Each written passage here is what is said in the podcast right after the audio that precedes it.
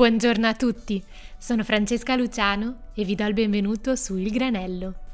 In questo podcast invito persone stimolanti che vantano carriere notevoli perché condividano con tutti noi le loro storie di successo. La mia convinzione? Che ogni incontro nella vita sia come un granello di sale che ci arricchisce e ci rende le persone che siamo.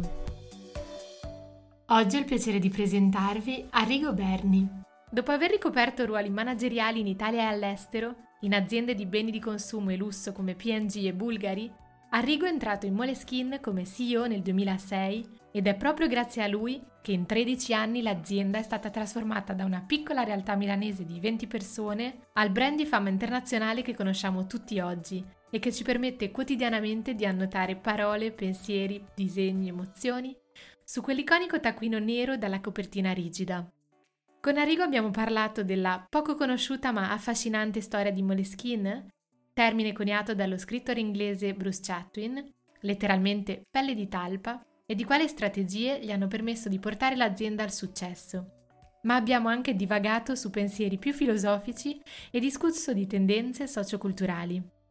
Colgo l'occasione per ringraziare Arrigo per la sua disponibilità e per essere diventato parte del granello. E ringrazio anche Bianca, che come me è una grande fan di Moleskin, per avermi segnalato questa persona brillante e carismatica e profondamente esperta in campo di marketing e leadership. Se l'episodio vi piace, non esitate a diffonderlo, a lasciare commenti sulle piattaforme del podcast e a seguire la pagina Instagram Il Granello Podcast. Buon ascolto! Buongiorno Arrigo, intanto uh, per cominciare potrebbe presentarsi nella maniera in cui preferisce? Certo, mi chiamo Arrigo Berni e vi parlo brevemente del mio percorso professionale. Sì, certo, molto volentieri. E anzi, mi sarebbe piaciuto chiederle di raccontarmi il suo percorso attraverso un successo e anche una sconfitta eh, dalla quale ha tratto un'importante lezione. Allora, questa è una domanda che mi, che mi mette un po' in difficoltà perché Diciamo, un tempo la mia risposta avrebbe avuto a che fare appunto principalmente con eh, la mia attività professionale, quello che ho costruito, eh, obiettivi raggiunti o non raggiunti nel caso di una, di una sconfitta.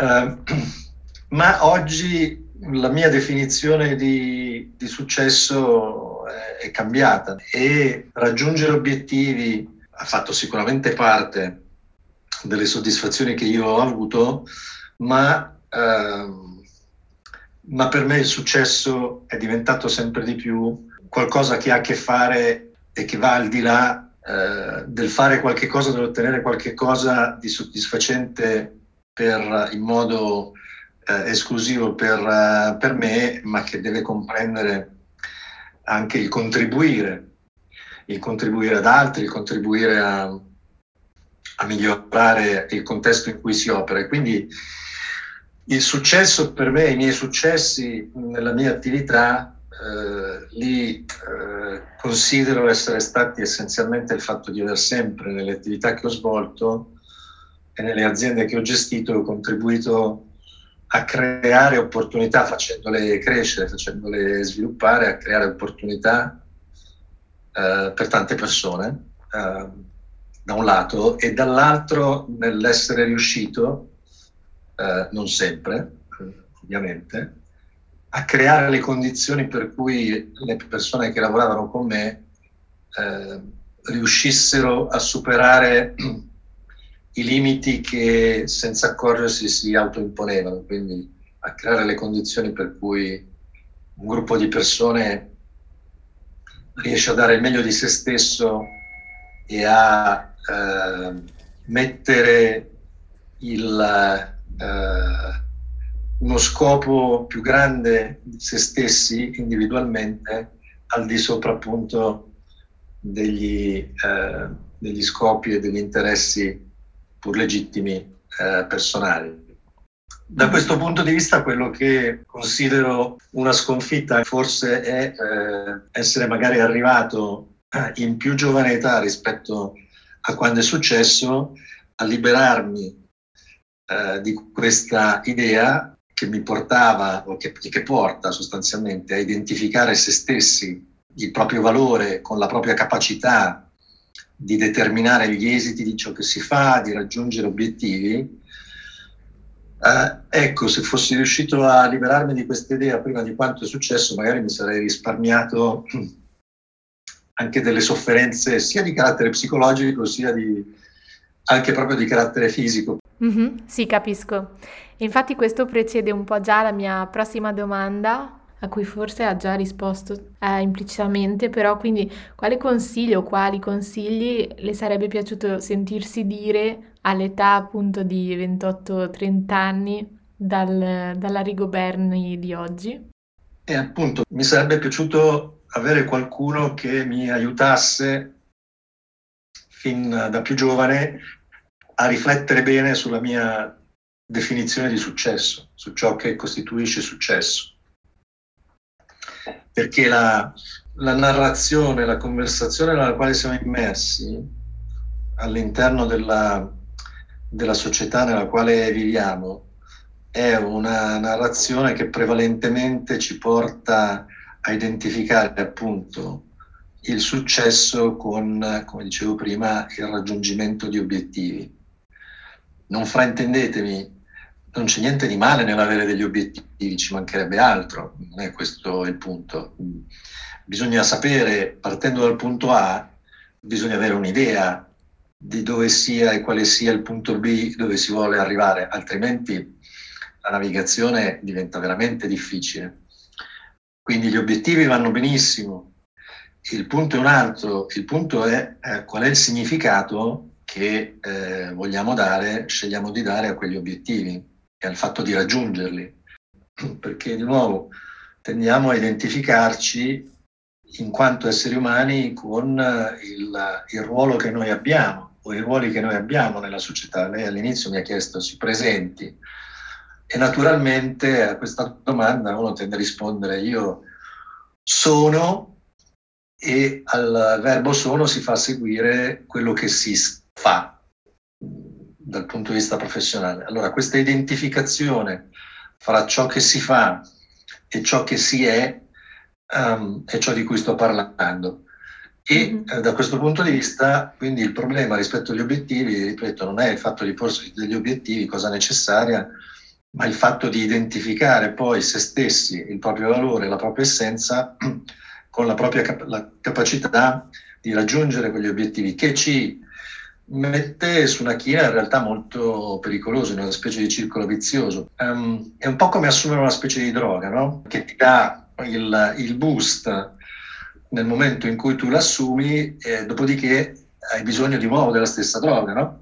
Hai bisogno di nuovo di obiettivi da porti eh, in modo da poter riconfermare a te stesso il fatto di valere qualche cosa. È un meccanismo del quale è bene quantomeno essere consapevoli.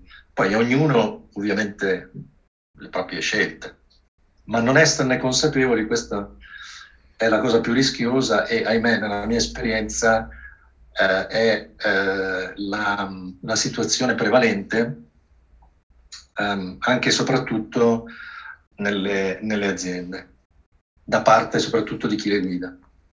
Ho un po' l'impressione che appunto legato a, a quello di cui parla la sua generazione forse, quindi quella anche dei, dei miei genitori, identificava proprio appunto gli obiettivi, il lavoro come quasi tutto, nel senso nella vita c'era veramente solo il lavoro. Poi c'è stata una transizione verso tutto questo filone di pensiero che invece il lavoro debba essere la propria passione, quindi che ovvio ci sia solo il lavoro, ma che corrisponda assolutamente non a una fonte di ricavo, non solo, ma soprattutto ad una passione. E invece anche con la pandemia, con questo nuovo modo di vivere, il lavoro da dove si vuole e, um, e, quindi forse più tempo a disposizione, che si stia un po' tornando all'idea appunto di solo lavoro e poi però separato da anche avere il tempo di uh, pensare ad altro a, e coltivare le proprie passioni. Quindi in un certo senso uh, avere queste due cose sullo stesso piano e eh, in momenti diversi, in spazi diversi, proprio grazie a, questo, a questa dilatazione appunto de, degli spazi di lavoro come quelli di, di piacere. È un'idea mia, non so se, non so se sia davvero... No, no, non è, no, no, non è assolutamente soltanto un'idea sua, è un fatto e ci sono dei, dei dati che eh, dimostrano come anche appunto per effetto della pandemia si sia in realtà accelerato un, un processo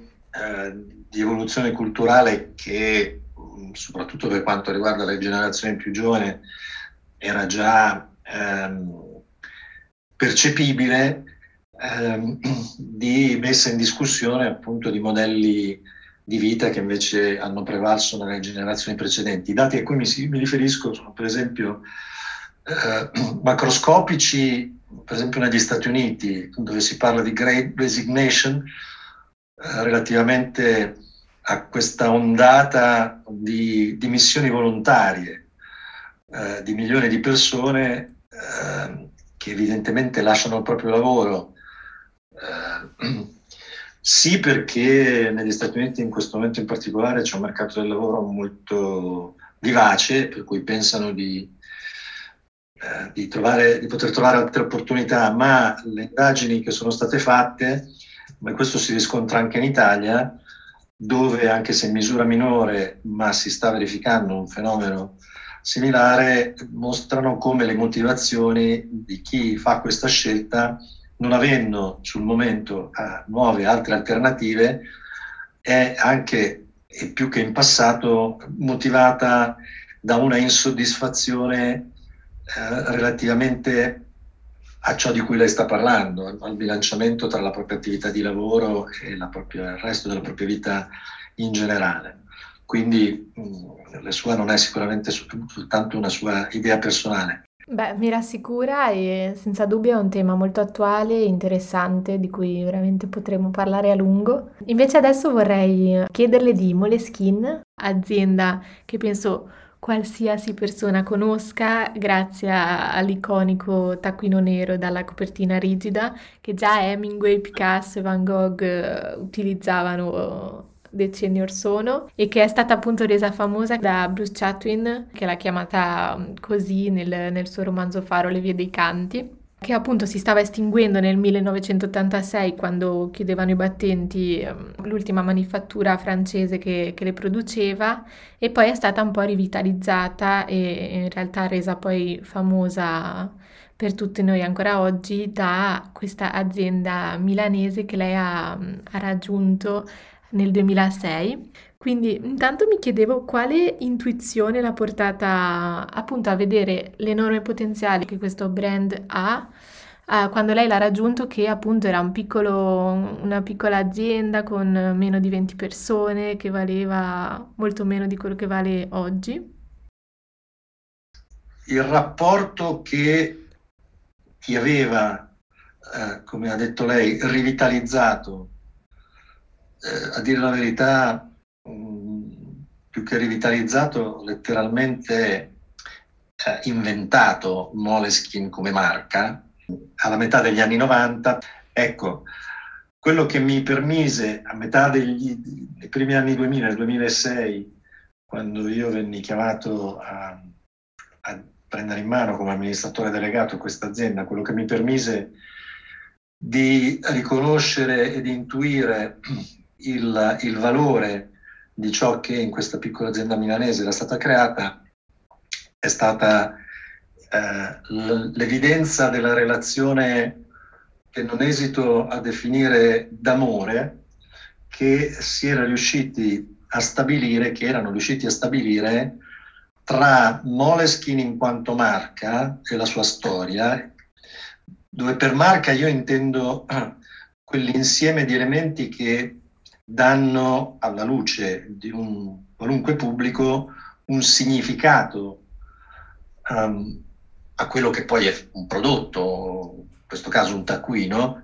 ma che va al di là della semplice eh, soddisfazione di un bisogno funzionale. Nel caso di, di Moleskin o di qualunque taccuino o quaderno, il fatto di scrivere e prendere appunti.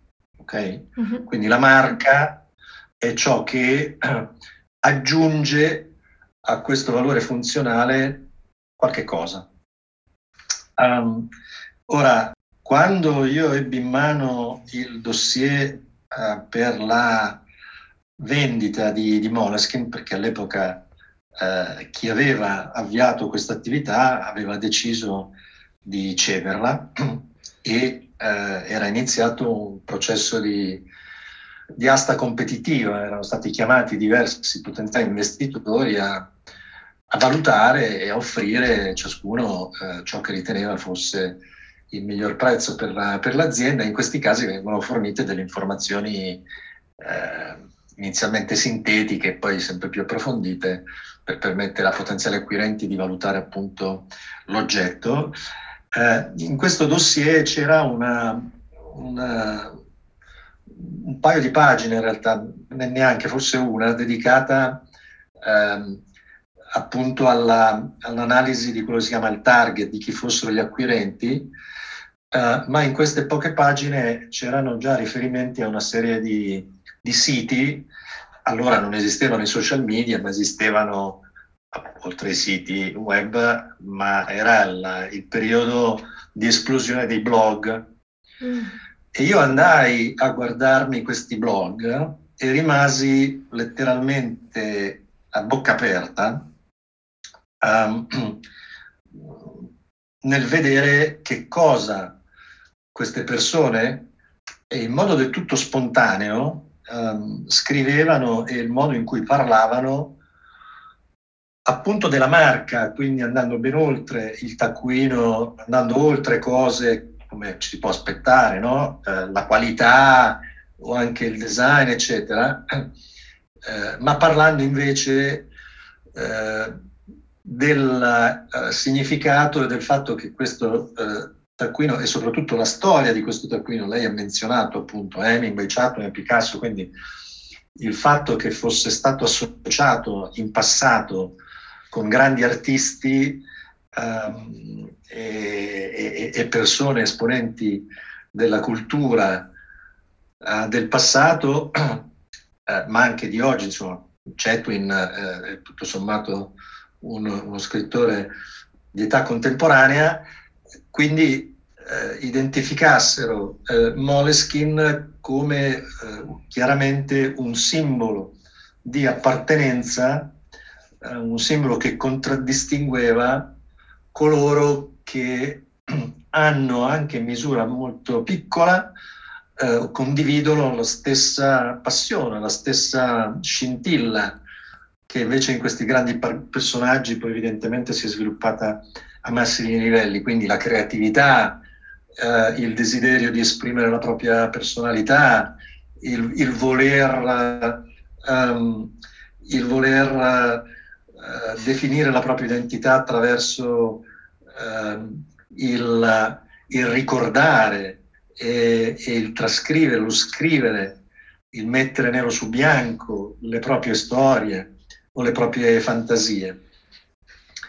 E uh, nel parlare di tutto questo, queste persone non solo dimostravano di aver perfettamente compreso um, quello che uh, l'azienda Moleskin intendeva comunicare, eh, ma eh, ne parlavano dimostrando, eh, per questo che ho usato la parola amore, un innamoramento nei confronti di questa marca eh, del tutto paragonabile a ciò che noi proviamo quando appunto ci innamoriamo di un'altra persona e ce ne innamoriamo perché evidentemente al di là di altri aspetti, ma per noi quella persona eh, significa qualche cosa. Ora, mie, le mie esperienze precedenti mi avevano, che sono sempre state nel campo eh, del marketing, del marketing dei beni di, di consumo, mi avevano eh, insegnato che ciò di cui io sto parlando eh, è l'asset, eh, cioè il rapporto che si riesce a stabilire con eh, il proprio target di, di clientela è l'asset eh, di maggior valore che ehm, una qualunque azienda ehm, che voglia competere sul mercato attraverso un, un processo di differenziazione rispetto alla propria concorrenza, quindi al di fuori di quelle che si chiamano commodities, um, dove un prodotto vale l'altro e la competizione si svolge prevalentemente sul prezzo. Uh-huh. Eh, parliamo per esempio di quanti di noi scelgono eh, il carburante che utilizziamo per far muovere i nostri mezzi di locomozione sulla base del fatto che sia una marca piuttosto che un'altra. Mm, le ricerche dimostrano molto pochi.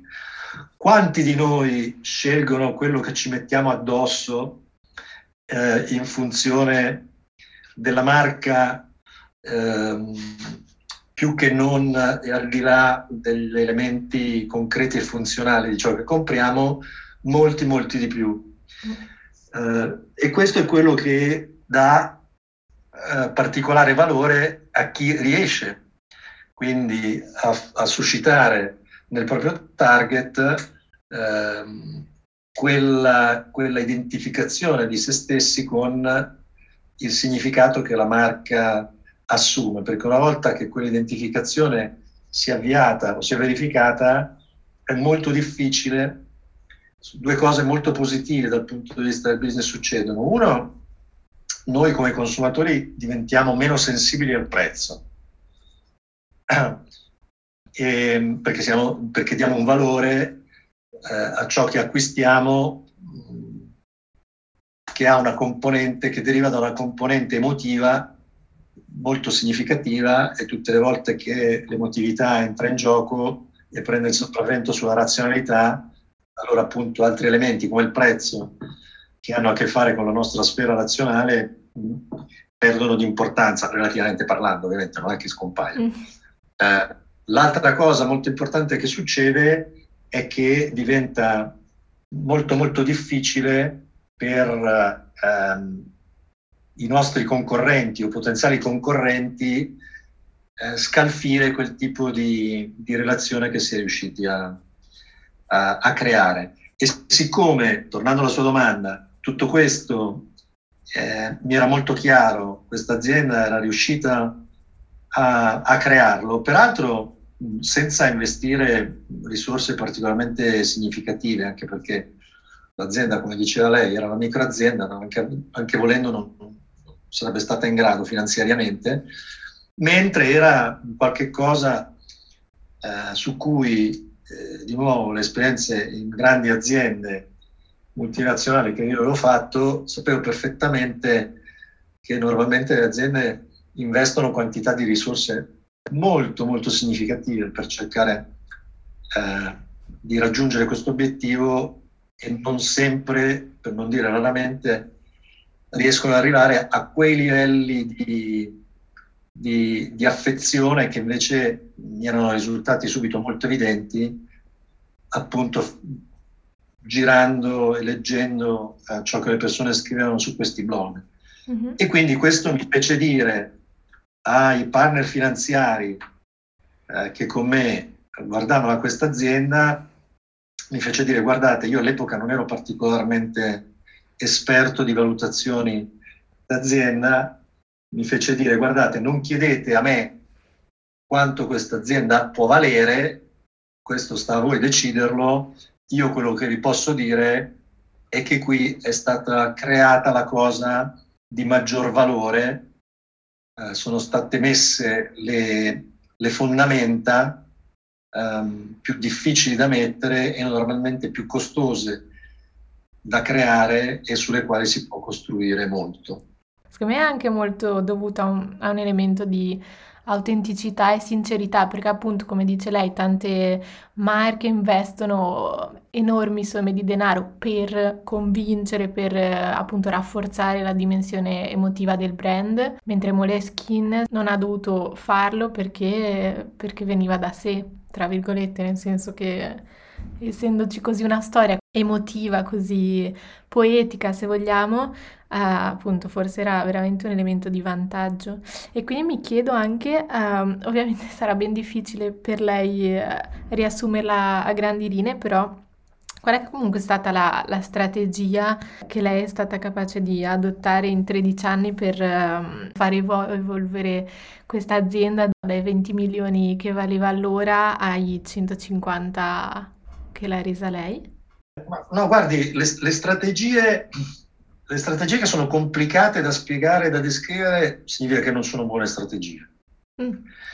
Eh, la strategia, innanzitutto chiariamo cosa significa strategia. La strategia consiste nel decidere eh, come, eh, attraverso quali, sulla base di quali principi operativi eh, passare dal punto A al punto B. Eh, se io voglio andare da Roma a Milano, ehm, prima di decidere nel dettaglio che cosa fare, sarà bene che dal punto di vista della strategia io decida se ci voglio arrivare nel minor tempo possibile eh, o eh, con, eh, al costo minore possibile ehm, oppure se ehm, nell'andare dal punto A al punto B ehm, voglio acquisire conoscenza relativamente a ciò che c'è tra il punto A e il punto B. Questo per fare un esempio banale, uh-huh. ma per capirci cosa sia la, la strategia. Quindi nel caso di, nel caso di Moleskin, posto che l'obiettivo era quello di far crescere, eh, quindi il, il, punto A erano i 20 milioni di euro di fatturato che l'azienda esprimeva nel 2006 e il punto B era una, uh, una dimensione di fatturato uh, che nel tempo poi gli obiettivi e il punto B si sposta evidentemente nel tempo in funzione di, di come si progredisce, e quindi da, da, B poi si passa a B1, B2 o a C, D, eccetera, eccetera, e poi si è arrivati, come ha detto lei, nel 2016 a circa 170 milioni. Il fatto che c'era una, quella che in termine tecnico si chiama una Customer Value Proposition, quindi una una proposta di l'essenza di, del valore dal punto di vista del cliente era stata ben definita ed era chiaramente recepita in modo estremamente positiva da un certo segmento del, del mercato, grazie a quella storia di cui l'ha parlato, la strategia ne derivava abbastanza, abbastanza di conseguenza. Se tu hai una storia che suscita grande interesse eh, al punto da far innamorare letteralmente un certo tipo di persona e allora la prima cosa che fai e che metti alla base della tua strategia è far conoscere questa storia il più possibile. Secondo eh, pilastro della strategia vuoi far sì che questa marca e i suoi prodotti le persone possano avere la maggior facilità possibile eh, di incontrarla. In altre parole, non vuoi che le persone debbano fare particolarmente fatica per trovare i tuoi prodotti e quindi il secondo pilastro della strategia è ed è stata eh, espandere eh, la presenza della marca e dei suoi prodotti eh, in, nei diversi canali distributivi. E per ultimo, terzo pilastro, elemento della strategia per generare crescita è stato quello di espandere il portafoglio di, di offerta. Quindi la strategia, come dicevo, abbastanza semplicemente ha fatto leva su tre cardini principali. L'aumento della conoscenza, della visibilità della marca, l'aumento della distribuzione e l'aumento de- e l'espansione del portafoglio di offerta.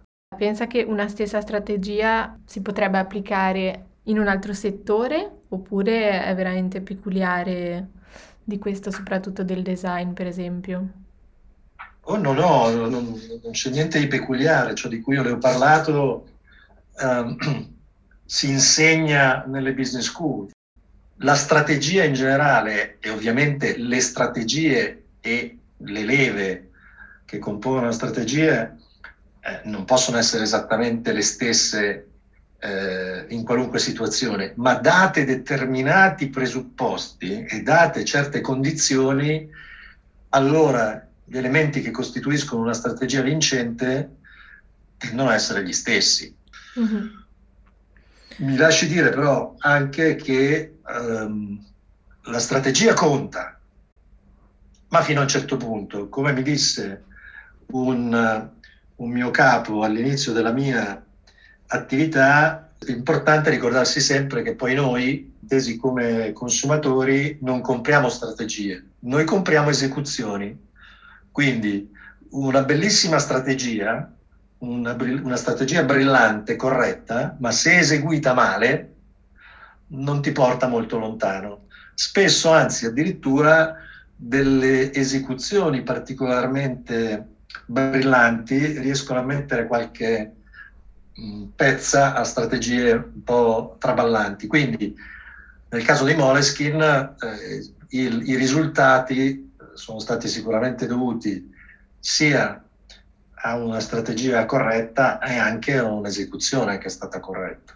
E Moleskin, tra l'altro, parlava già negli anni 90 di spirito nomade, super precursore in questo, in questo aspetto. Quale pensa che sia l'evoluzione di questo trend che ormai è diventato una realtà nel 2022 anche grazie all'accelerazione che, che ha potuto dargli la, la, pandemia?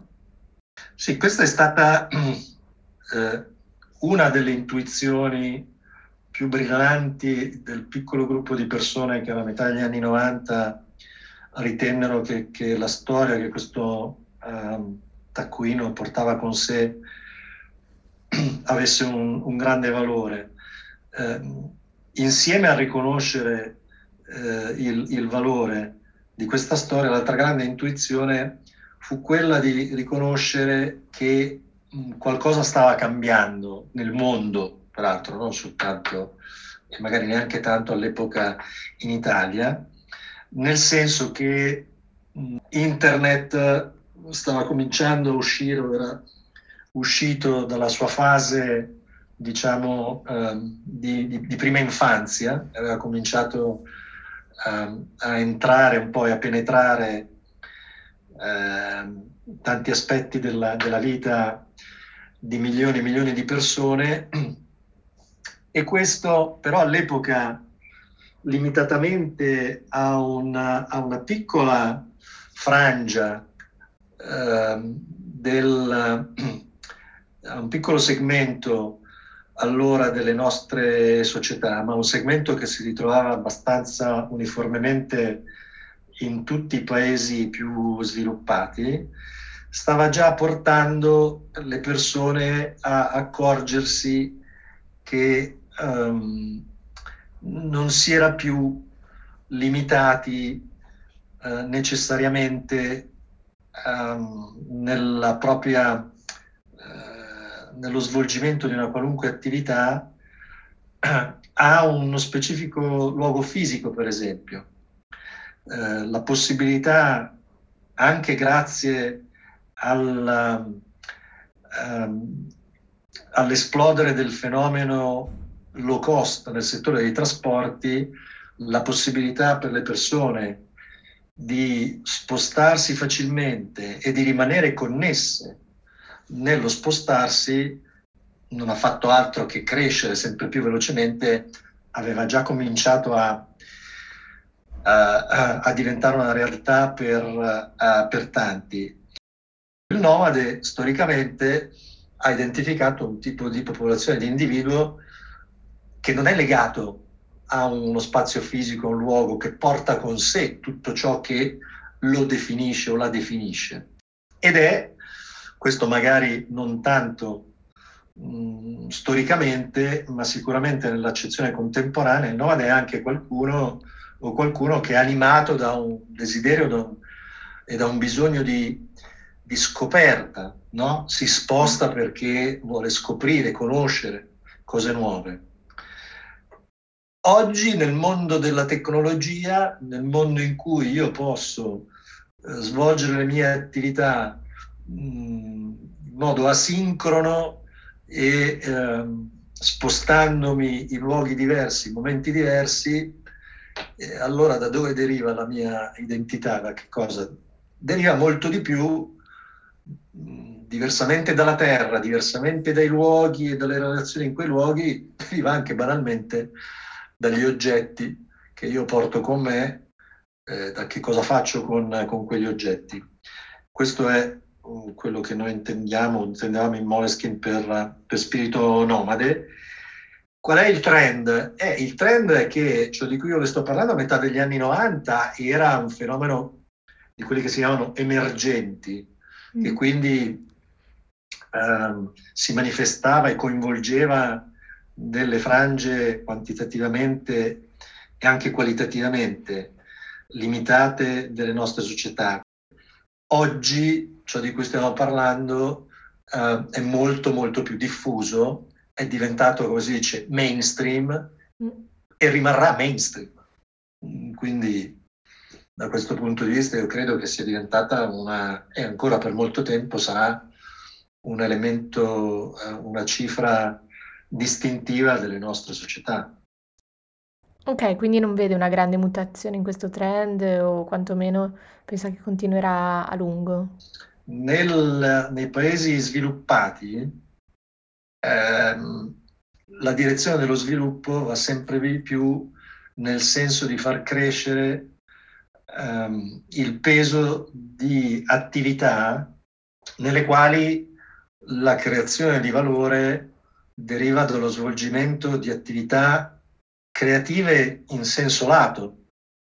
La creatività eh, si manifesta in moltissimi aspetti risvolti dell'attività umana, dell'esperienza umana e sempre di più eh, dal punto di vista dei, dei settori economici, nelle, nelle economie sviluppate, sono i settori nei quali il valore viene creato attraverso appunto attività che consistono nella generazione di idee, eh, nella, nella, messa in pratica di queste idee, più che non in un'attività di manipolazione fisica, di manipolazione di oggetti. Mm-hmm. Non so se mi spiego. Sì, sì. E quindi sono sempre di più, più ampi gli strati di popolazione nelle nostre società che eh, sono chiamati a esprimere creatività, a generare idee. E quindi sono sempre di più le persone che eh, entrano eh, in, quella, eh, in, in, in, quella, dimensione eh, di, di vita che li rende più sensibili a eh, oggetti, marche che sono portatrici di, di valori che gli corrispondono. Mm-hmm. Sì, anche perché forse è proprio una delle poche cose la creatività che permette di, di, contraddistinguerci da tutto quello che è machine learning, AI, quindi tutto quello che i computer possono eh, bella fare. Domanda, bella domanda. cioè, si spera, almeno a quella speranza. Ecco, insomma, in tutto quel settore lì è molto difficile dire quale sarà e se potrà continuare a esserci un, um, un confine mm. Fra l'essere umano e, e, la macchina. Sono in tanti eh, che si interrogano su, su questo, proprio in, quella, in quel campo. Mm. Bene, bene. Adesso invece le porrò le domande granello, appunto a cui rispondere senza troppo pensare con una sola parola. Un viaggio i viaggi migliori sono quelli che facciamo nella nostra mente. Un hotel? Bulgari. Un ristorante? Eh, il Marinaio, si chiama Il Marinaio ed è un ristorante che sta a 10 minuti da casa mia e dove io mangio il, di, per pochi soldi il miglior pesce eh, che lei possa immaginare. Un bar? un bar, mi viene in mente il, il bar di Star Wars. Una ricetta?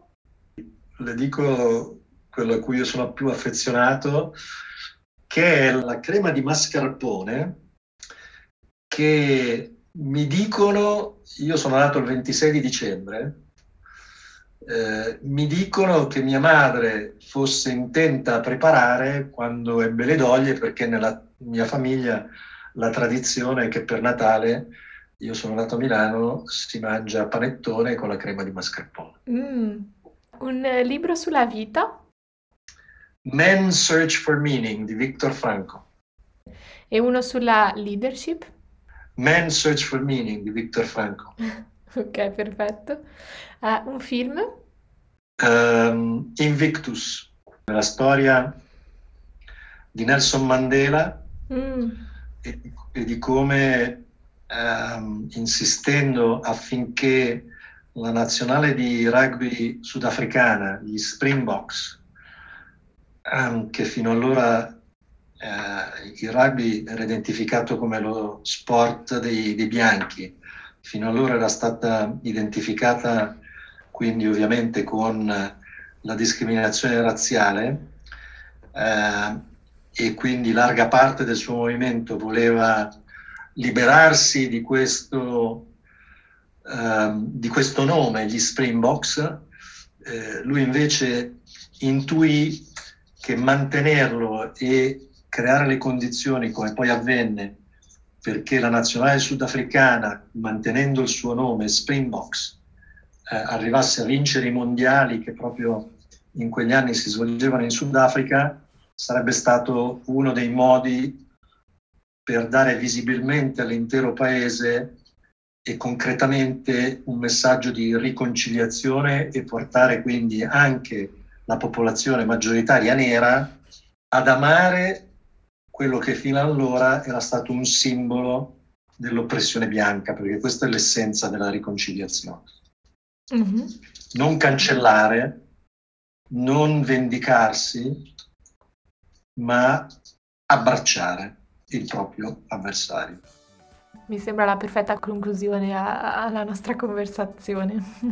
Bene, mi ha fatto piacere parlare con lei. Anche a me, anche a me moltissimo. E grazie a voi per aver ascoltato questo 45 episodio del Granello, che per me rappresenta non solo una grande lezione di marketing e strategia, ma anche di vita. A presto!